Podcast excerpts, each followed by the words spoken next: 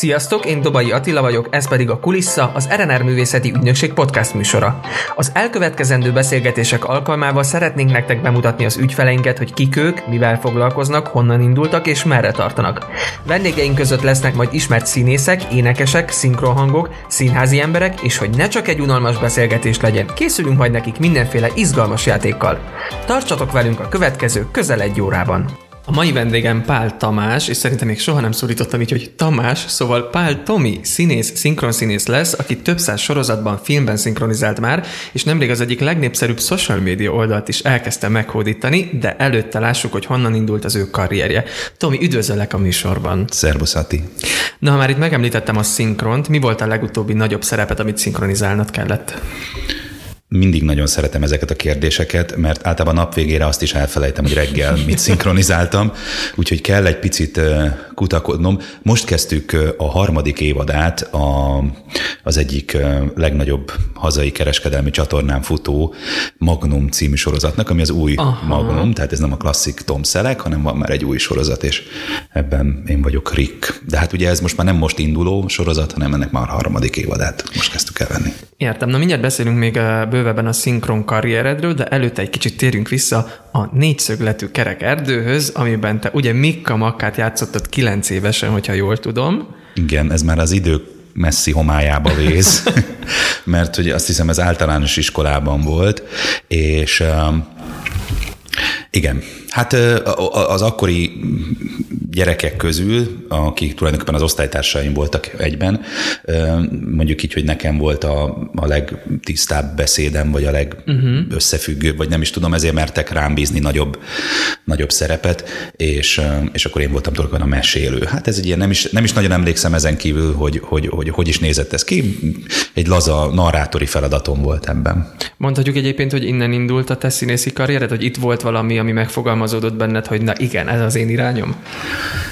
végül is visszavezethető ide valóban, de aztán amikor ezt elhagyjuk, ezt a, ezt a momentumot, akkor azért eltelik még némi idő, mire a gimnáziumban majd valóban rám talál a, a mai igazi színjátszáshoz már egész közelítő színjátszás, úgyhogy ez igazából hát ilyen kisgyerekes elfoglaltság volt, mm-hmm. mint ahogy akkoriban például azt képzeltem, hogy majd lambada táncos világsztár is leszek, mert, mert második helyezést értem el az iskolai lambada versenyen. Egyébként pont ez lett volna a következő kérdésem, hogy a négyszögletű kerekárdő után mi volt a következő lépés a te életedbe? Ötödik osztálytól, ötödik általános iskolás osztálytól én nyolc osztályos gimnáziumba mentem, uh-huh. És akkor ott még eltelik néhány év, mire Parragi Mária színművésznő belép egyszer csak az egyik osztályfőnöki órára, és elmondja, hogy jövő évtől, ez ugye a tanév végén volt, akkor lehetem kb. 15 éves, következő tanévben szeretné ugye bővíteni a, az iskolai színjátszó tagjainak számát, hiszen van, aki már érettségizik és elmegy, és kinek van kedve. És akkor én tettem föl egyedül a kezemet, az egész osztályból, és akkor még, hát ugye vég, végzős, vagy, vagy majdnem végzős, tehát 11-esek, 12-esek között voltam azt hiszem tizedikesként a legfiatalabb, uh-huh és a Magyar Elektra című darabot adtuk elő. Hát én, én akkor nagyon élveztem ezt. És aztán onnan az egyik srác, aki járt a Földesi Margithoz, neki kezdtem el elmenni az előadásait, megnézni, és ott kaptam kedvet ahhoz, hogy utána én is Földesi Margitos legyek. Aha, és ugye időközben valahogy a zene is a te életed része lett, valahogy így bekúszott egy kis mellékágon. Hogy történt ez?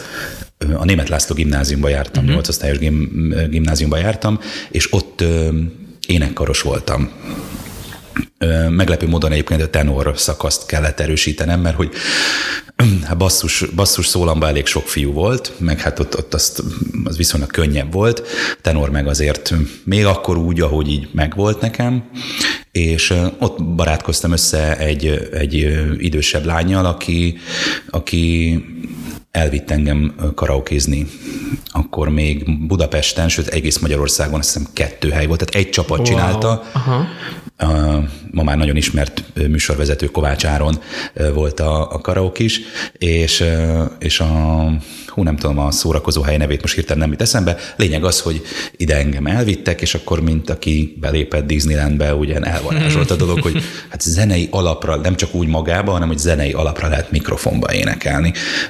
Nem biztos, hogy most úgy szívesen elővenném, mert készültek felvételek akkor, hogy milyen lehetett az első szám próbálgatás, de, de ott, ott kezdődött az éneklés. Értem. Na és ugye említetted Földesi Margitot, hogy ott végeztél, aztán utána mi történt veled?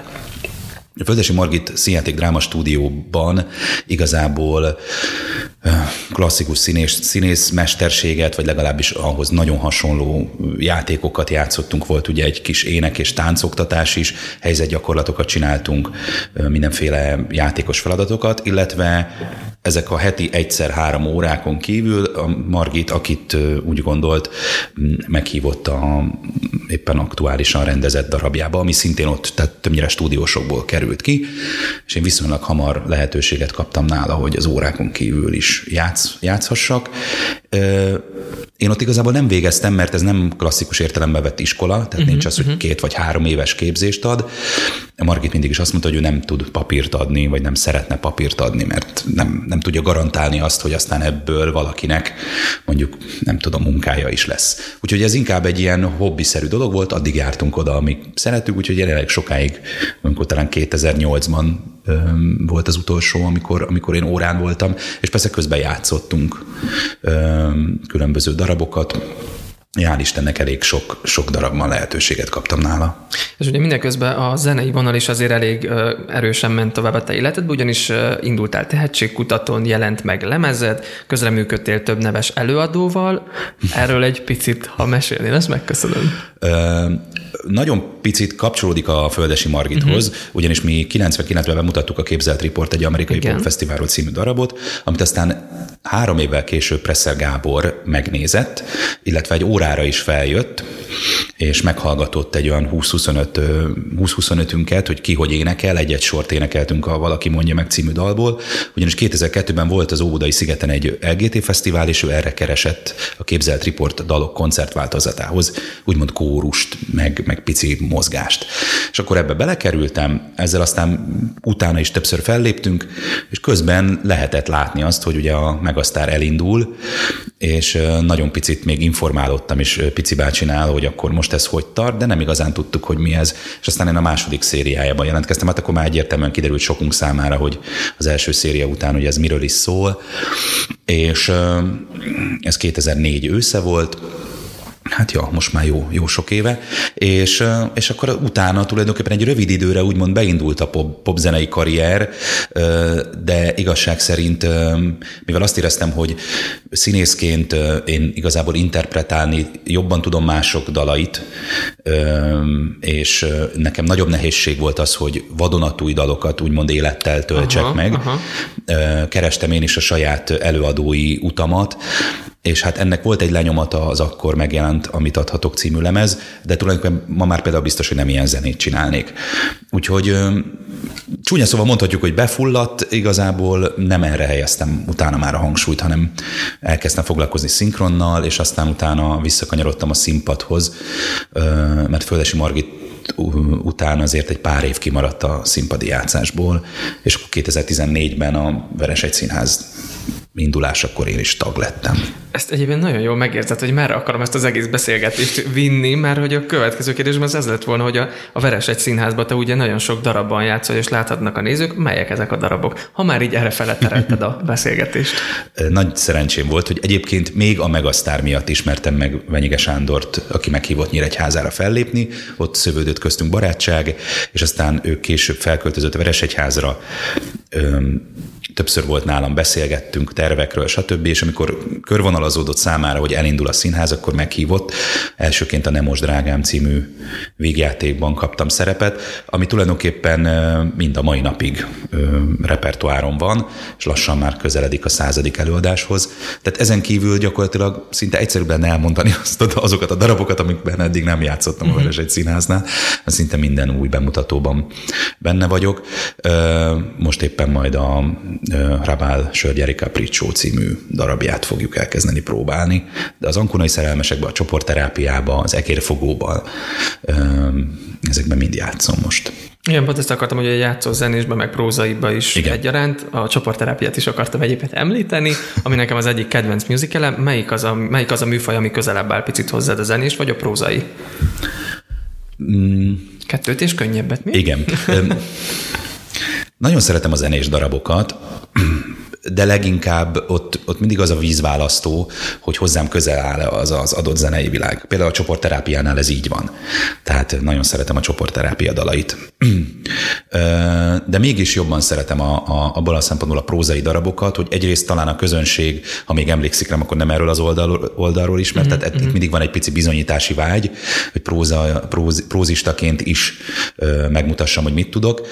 Meg azt gondolom, hogy annak ellenére, hogy a musical táncos, éneklős, tehát összetett műfaj, és ettől nehéz, a, a prózai játszás számomra nagyobb kihívást jelent.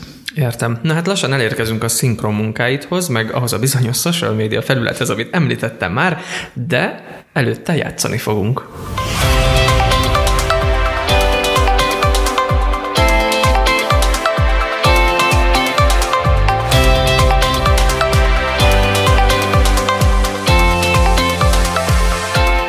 Az első játék, amit játszani fogunk, az egy vagy-vagy játék. Ebben a játékban mindig két dolog között kell majd döntened, és arra kérlek, hogy ahogy meghallod a két dolgot, rögtön mondd ki azt, ami először eszedbe jut, vagy ami neked először szimpatikus. Uh-huh.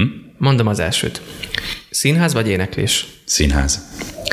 Prózai vagy zenés? Prózai. Ezt ugye az előbb már megbeszéltük. Mondom a harmadikat. Vidék vagy főváros? Főváros. Miért pont a főváros? Ez most a játéknak nem része, ugye? Nem, de kíváncsi vagyok rá. Mindig fővárosi voltam, tehát itt születtem, itt, itt nevelkedtem, itt nőttem föl. Éltem főváros közeli, már-már úgymond vidéknek, hiszen a budapestinek minden, ami nem Budapest, az vidék. De az az igazság, hogy az én ritmusomhoz, él, tempomhoz, életvitelemhez tulajdonképpen ez sokkal jobban passzol. Uh-huh, értem. Mondom a negyediket. Állat vagy ember? Rögtön, rögtön. Állat, állat. Erre gondoltam, csak gondolkodtam, hogy mondjam-e. Nyugodtan mondhatod, hogy egyébként nagyon sokan az állatot választják. Van házi állatod? Igen, három macskám van. Ó. Három macska van. Mind a három örökbe fogadott, tehát nem nálam születtek, vagy nem uh-huh. picikoruktól vannak nálam. És uh, igazából egy volt terve, aztán jött még egy, és, akkor, és akkor a harmadiknál már azt mondtam, hogy most akkor tényleg hagyjuk abba ezt, mert nem leszek macskás bácsi. Értem. Na figyelj, az utolsó kérdés az egy zenével, zenei előadókkal kapcsolatos kérdés lesz, és tényleg rögtön vágd rá, mert nagyon kíváncsi vagyok. Ismerlek téged, és ezért ezt a két előadót választottam. Elton John vagy Lady Gaga? Elton John. Elton John, de ö, sokszor mondtam már, amikor szóba került, hogy Lady Gagáról azt gondolom, hogy ezek a kihívó jelmezei és öltözetei pontosan azt a 70-es évekbeli Elton John-t juttatják eszembe, aki ugyanezt aha, csinálta aha. akkor az zongora mellett, hogy a legelképesztőbb szerkókban lépett fel. És hogyha jól tudom, akkor te személyesen találkoztál is, vagy voltál Lady Gaga koncerten, amiből egy még újságcikkek is voltak, képzeld el. Igen, mert uborka szezon volt. Igen.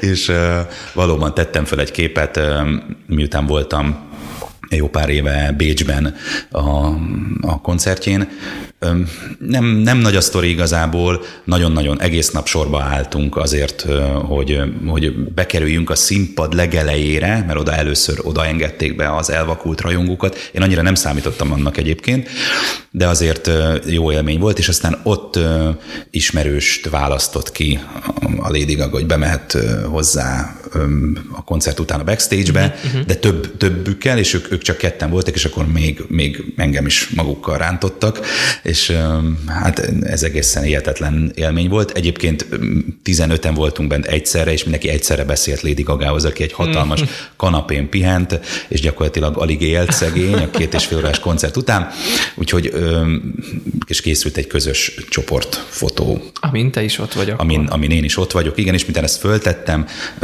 volt, aki megkérdezte, hogy akkor írhat ebből egy pici anyagot. Rendben. Na figyelj, következik a második játék, aminek az a címe, hogy 5 másodperces szabály. Itt kérdéseket, illetve kategóriákat fogok neked mondani, és 5 másodperced lesz mindig, hogy három dolgot felsorolj ezekből. Készen állsz? Azt hiszem, igen. Akkor jöjjön az első kérdés. Sorolj fel három előadást, amiben játszol. Ankónai szerelmesek, egérfogó, csoportterápia. Szuper, bőven benne voltál az öt másodpercben, mert sikerült időben elindítanom. Jön a második kérdés. Sorolj fel három olyan színészt vagy színésznőt, akivel a Veres egy színházban játszol. Fésűs Nelly, Buk Tibor, Pásztor Tibor. Szuper, ez is bőven megvolt. Mondom a harmadikat. Mondj három olyan szót, ami elhangozhat egy szinkron felvétele során. Felvétel, azt hiszem, ennyi. Na mi, mi volt ez az? Azt hiszem, erre kíváncsi vagyok. Hát semmi, hát például bármelyik mondatban, amit elmondhattam. Ja, hogy most csak itt bemondtál egy random szót.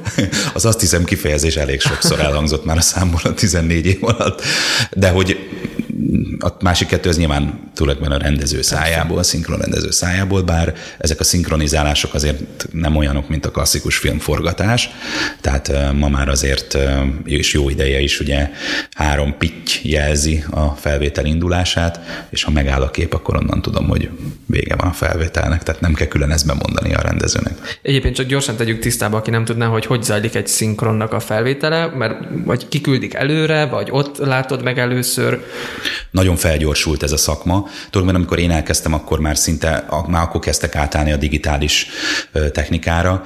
Úgyhogy nem kap az ember szöveget, gyakorlatilag a gyártásvezető fölhívja, hogy lenne 8 tekercsed, 10 tekercsed, lenne egy főszerep, lenne 40 perc hangalámondás, ezen és ezen a napon hogy érsz rá, megadom, akkor vagy azonnal mondja telefonba, vagy küldi SMS-be, hogy akkor mikor kell jönni, az ember oda megy, gyakorlatilag abba a percben látja először a szöveget.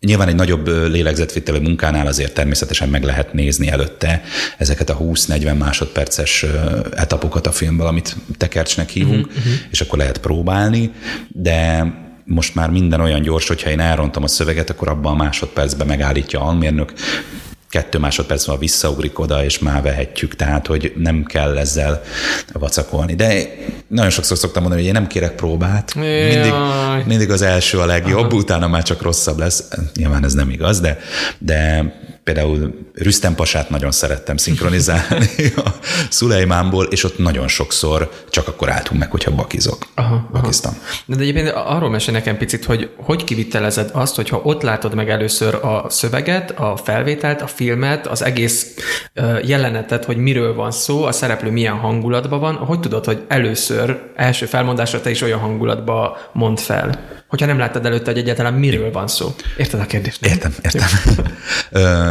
ha, ha elkezdek egy figurát, akkor azért meg szoktam kérni, hogy legalább nézzük már meg az elején, hogy hogy néz ki, meghallom, hogy milyen hangon beszél a, a fülhallgatóba, ami a fülemen van, ott mindig megy az eredeti szöveg. Akkor is, amikor éppen felvétel van, ez nyilván a mikrofonban már nem szól, nem szól bele. Hát mondhatnám azt, hogy az évek meg a rutin, Aha. de, de tulajdonképpen tényleg arról van szó, hogy egyrészt a szinkronrendező azért nagyjából vázol, vázolhatja uh-huh. a mhm. szituációt, meg a, a, a karakternek a motivációját, a, a, az egész helyzetet, hogy, hogy miről van szó. A hangalámondásnál ugye nincs erről szó, tehát nem kell beleélni magamat, ott tulajdonképpen csak az a készség kell, hogy egy addig ismeretlen szöveget akkor látva először úgymond blattolva olvassak föl. Hát ez vannak olyan napok, amikor nagyon gyorsan megy, van olyan, amikor nem forog az ember nyelve, és akkor sokat bakizik. Értem. Na figyelj, jön a negyedik kérdés. Sorolj fel három olyan dolgot, ami az éjjeli szekrényeden található. De nincs éjjeli szekrényem, az a baj. Okay, akkor a... Konyhapultod? Legyen a kony... Jó, akkor a konyhapult. Kenyérpirító, kávéfőző és papírtüri. Értem, szuper. Mondom az ötödik kérdést, amire nagyon kíváncsi vagyok, hogy fogod-e tudni. Sorol, nekem egyébként minden felvendés, csak mondom. Sorolj fel három dalt a lemezedről. Nem hagyhatsz így el, mondd, mit vársz, és bármerre jársz.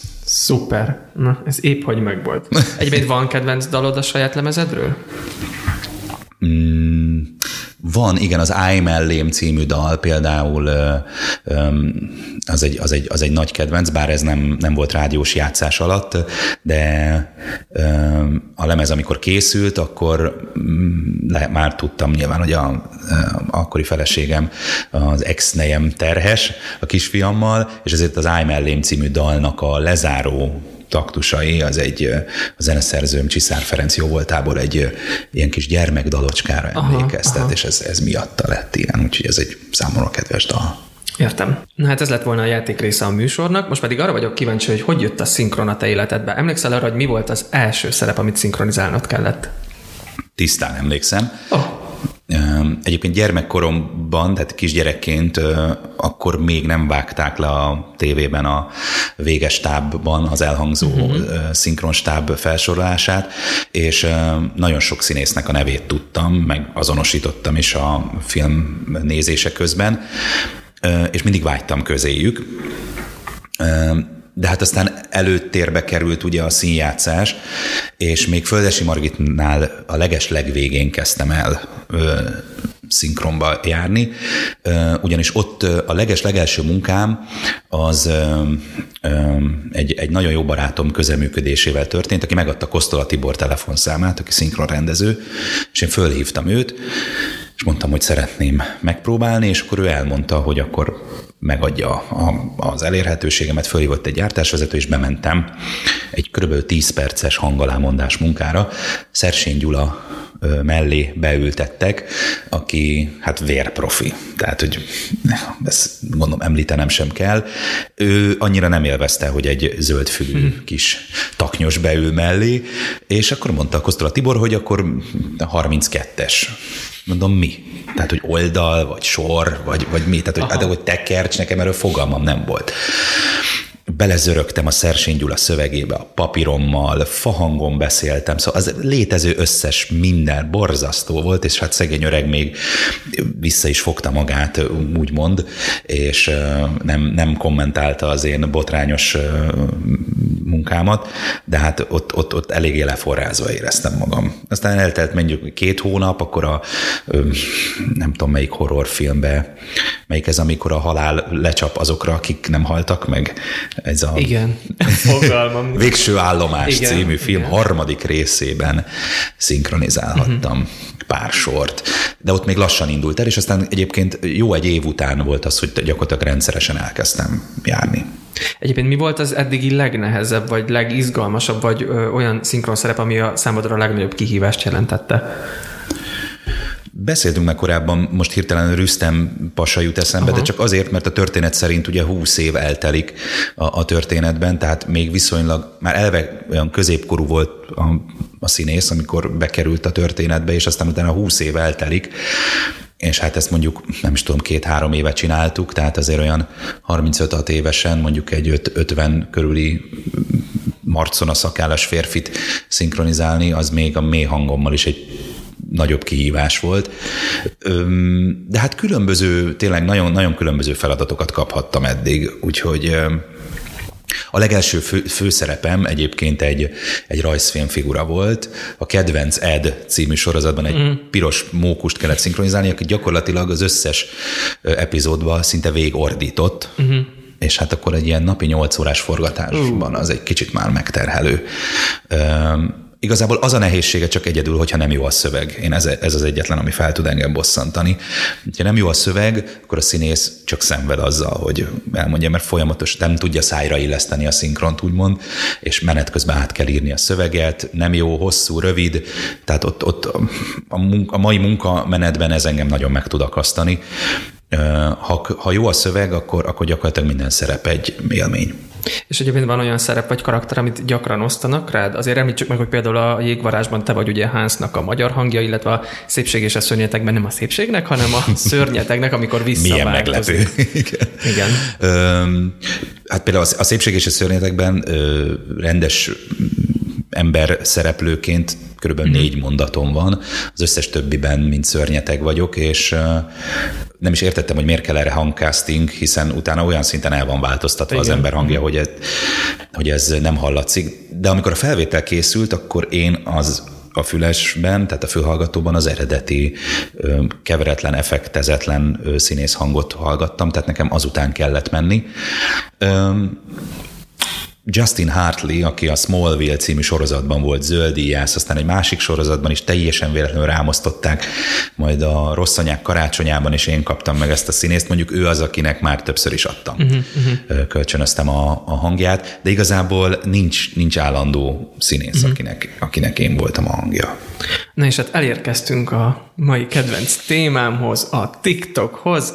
Miért kezdtél el TikTokozni? Azt egyébként hozzá kell tennem, hogy valami olyan tartalmat hoztál szerintem erre az oldalra, amit eddig itthon kevesen uh, csináltak, kevesen készítettek, és látszik is, ugyanis majdnem 50 ezeren követnek már, sőt, amire ez a, az adás lemegy, arra biztos, hogy meg lesz az 50 ezer követő, szóval miért kezdted el ezt?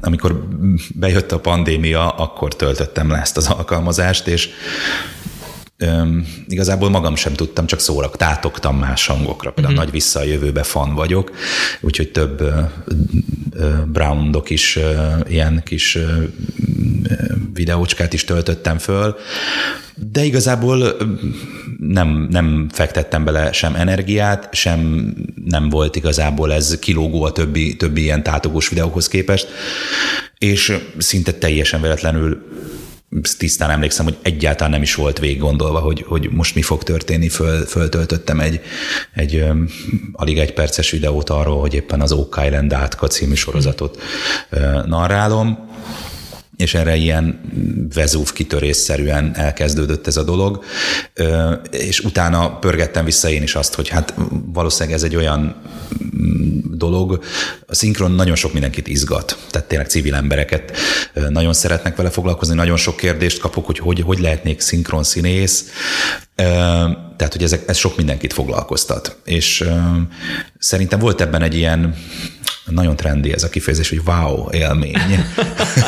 Tehát volt egy ilyen hűha élmény a, a, a hallgatónak, hogy, hogy hirtelen meglátja azt, akit mondjuk a tévében bő egy évtizede hallgat. Uh-huh, uh-huh. Úgyhogy én azt gondolom, hogy talán ezért lehet, de hát ahogy nő a követők száma, hogy egyre nagyobb a nyomás azon, hogy Aha, az ember tartalmat gyártson. Igen, igen, igen, igen, igen. És milyen érzés az, hogy ennyien kíváncsiak a munkádra?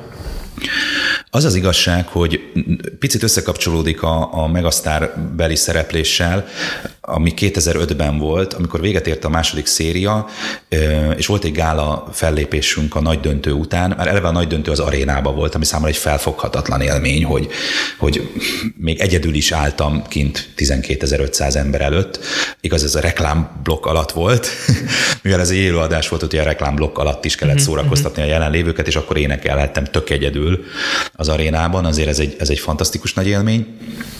Ö, és akkor vett minket, szóval utána volt egy ilyen gála műsor, és akkor fogalmazódott meg bennem az, hogy körülbelül a Beatles érezhette magát így, hmm. amikor tényleg sok ezren visítanak az ember után, és, és az akkori tinik teljesen megőrültek, és hogy az egész nyarat végig felléptük, tehát akkor élőben megtapasztaltam ezt, de akkor még nem volt semmilyen közösségi média, nem volt Facebook, még IVIV sem, tehát semmi, semmilyen nem volt, és elképesztően újszerű élmény számomra az, hogy a, kezemben tartva a telefonomban, gyakorlatilag egy ilyen alkalmazáson keresztül ö, írtelem megint nagyon sok szempár és nagyon nagy figyelem irányul arra, amit, amit csinálok, mert ez utoljára akkor volt, és ugye a kettő között eltelik 15 év, amit az ember végig dolgozott, csak hát ez nem volt előtérben, vagy nem volt ennyire, ennyire látványos. Úgyhogy emésztgetem még a dolgot, de hát azt gondolom, hogy ez az örömön túl egy felelősség is.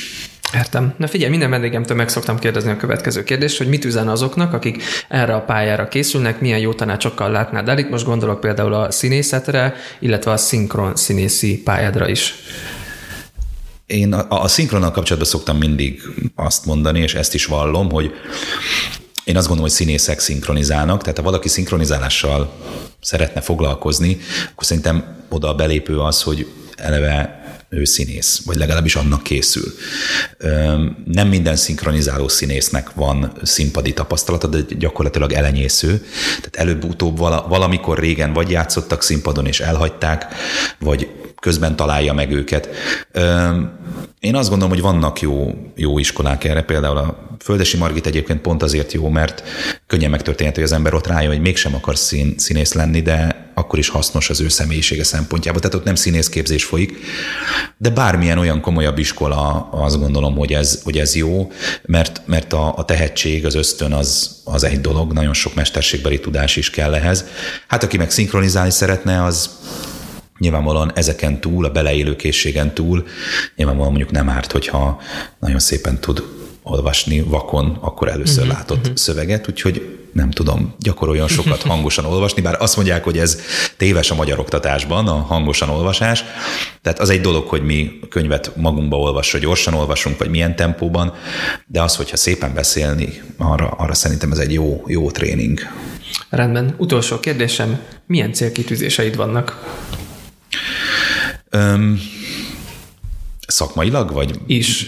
vagy minden szempontból? Hát attól függ, hogy az élet milyen, milyen, milyen területén vagyunk. Hát én ö, tudom, ez nagyon meglepő, de hamarosan betöltöm a 40-et, úgyhogy wow. ez egy nagy vízválasztó lesz az ember, ember életében.